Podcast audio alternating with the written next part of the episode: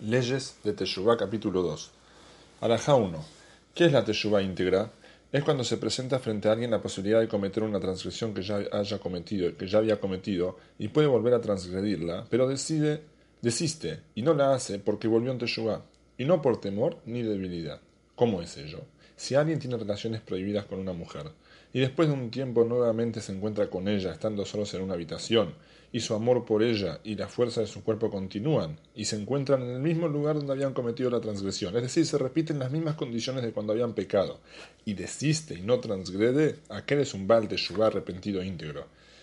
Es lo que expuso Shlomo, recuerda a tu Creador en los días de tu juventud y arrepiéntete. Si un individuo retorna recién en los días de su vejez, cuando le es imposible hacer lo que hacía antes, ya que ahora no tiene la misma fuerza y pasión que antes para cometer la transgresión, y tal vez sea por ello que no transgrede. A pesar de no considerarse una teshuvah destacada, aquello tiene validez y es considerado un Baal teshuvah arrepentido. Incluso si cometió transgresiones todos sus días y volvió en teshuvah, retornó a la senda de Hashem el día de su muerte y murió así, todas sus inquietudes son perdonadas, como expone hasta que se oscurezca el sol, es decir, el día de la muerte, o sea, que el que recuerda a su Creador y retorna antes de su muerte es perdonado. Alajá 2. ¿Qué es la teshuva básica? Que el que pecó abandone su transgresión, la aparte de su pensamiento y determine que no volverá a cometerla. Como expone, el perverso abandonará su camino y el hombre inicuo sus pensamientos.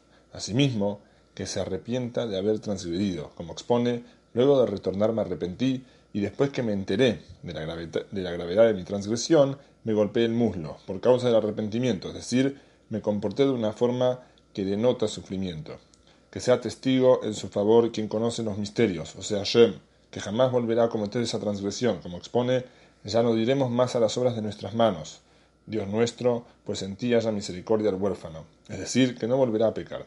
Debe confesarse con sus labios y pronunciar estas determinaciones que tomó. Alajá 3.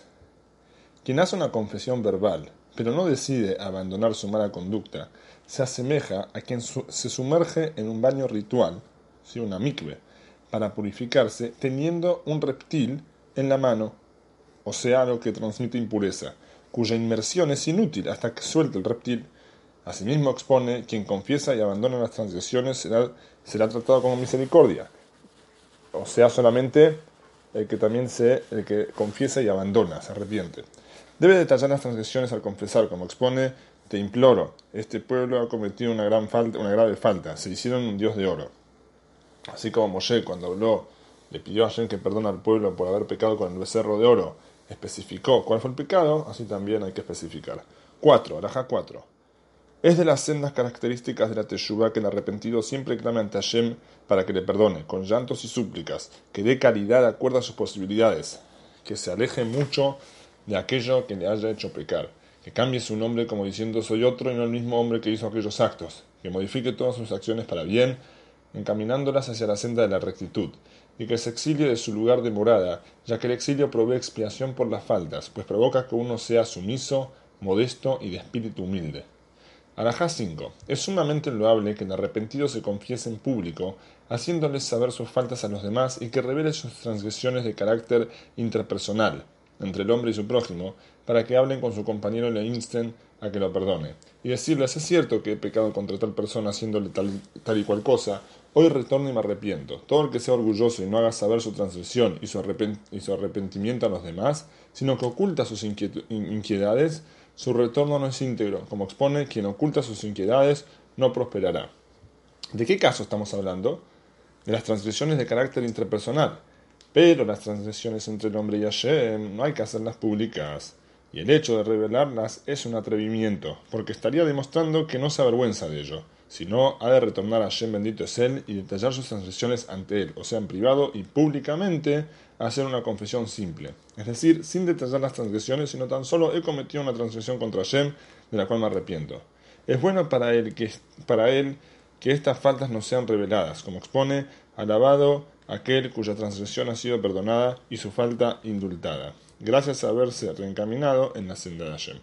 Alajá 6. Si bien a Teshuvah y el clamor son siempre favorables, en los 10 días entre Rosh Hashanah y Yom Kippur son mucho más propicios y son recibidos por Hashem de inmediato, como expone Busquen a Hashem cuando se lo pueda encontrar.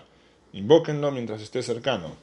¿En qué caso estamos hablando? Hashem está siempre presente. En el caso, perdón, eso que explicamos recién es en los 10 días de Teshuvah, como dice el versículo, que Hashem está de una manera más cercana. Volvemos a, en general, ¿en qué caso estamos hablando? En el caso de un individuo. Pero una congregación, siempre que vuelvan en Teshuvah y clamen de todo corazón, sus pedidos son respondidos. Incluso cuando no son los 10 días de Teshuvah. Como expone, como tenemos nosotros a Hashem, nuestro Elohim, cada vez que lo invocamos. Alajá 7. Yom Kippur es un momento de Teshuvah para todos tanto para el individuo como para la congregación. Es la culminación de la eh, absolución y el perdón para Israel. Por eso, todos están obligados a volver en Teshuvah y confesarse en Yom Kippur. El precepto de la confesión de, la confesión de Yom Kippur consiste en que comienza a confesarse en la tarde, antes de la comida previa a Yom Kippur, luego del cual se comienza el ayuno, pues quizá el individuo muera por, por atragantarse en la comida antes de hacer la confesión aunque haya confesado antes de la comida, que vuelva a hacerlo en la noche de Yom Kippur, en Arbit, plegaria nocturna, en Shaharit, o sea, plegaria matutina, en Musaf, la plegaria especial de festividades, en Minjar, la plegaria de la tarde, y en Neila, la plegaria especial de Yom Kippur.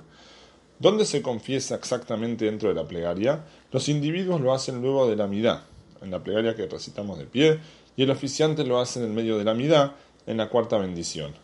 Araja 8. La confesión acostumbrada por todo el pueblo de Israel es pues hemos pecado.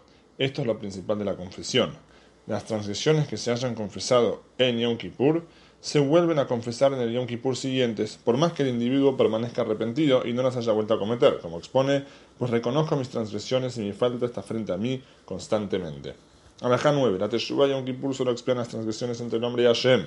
Por ejemplo, en el caso de haber comido algo prohibido, o haber tenido relaciones íntimas prohibidas, etc., pero las transgresiones de carácter interpersonal, por ejemplo, quien hiere a su prójimo, lo maldice, le roba, etc., nunca serán perdonados hasta que le dé a su prójimo lo que le debe y se reconcilie con él. Aunque le devuelva el dinero que le deba, debe reconciliarse y pedirle perdón. Incluso si solo irritó a su prójimo verbalmente, debe apaciguarlo y suplicarle que lo perdone. Si su prójimo no desea perdonarlo, que el transgresor le mande tres amigos para que le supliquen y le pidan que le perdone. Si no, es si no es apaciguando con esto, que le mande gente para que le hablen una segunda y tercera vez. Si no es apaciguado, ni siquiera entonces, lo deja y se va. Y este que no perdonó es el transgresor. Pero si se trata de su maestro, que vaya incluso mil veces hasta ser perdonado. Alajá 10. El individuo tiene prohibido actuar con crueldad y no reconciliarse con quien haya pecado contra él, sino que debe ser fácil de apaciguar y difícil de enojar cuando el transgresor le pida disculpas, que le perdone de todo corazón y con ganas. Incluso si lo hizo sufrir y cometió un gran pecado contra él, no ha de vengarse ni guardarle rencor. Esta es la senda de los descendientes de Israel y su sentimiento apropiado. Pero los gentiles crueles no actúan de este modo, sino que guardo su ira para, guardan, guardo su ira para siempre. Así es el versículo.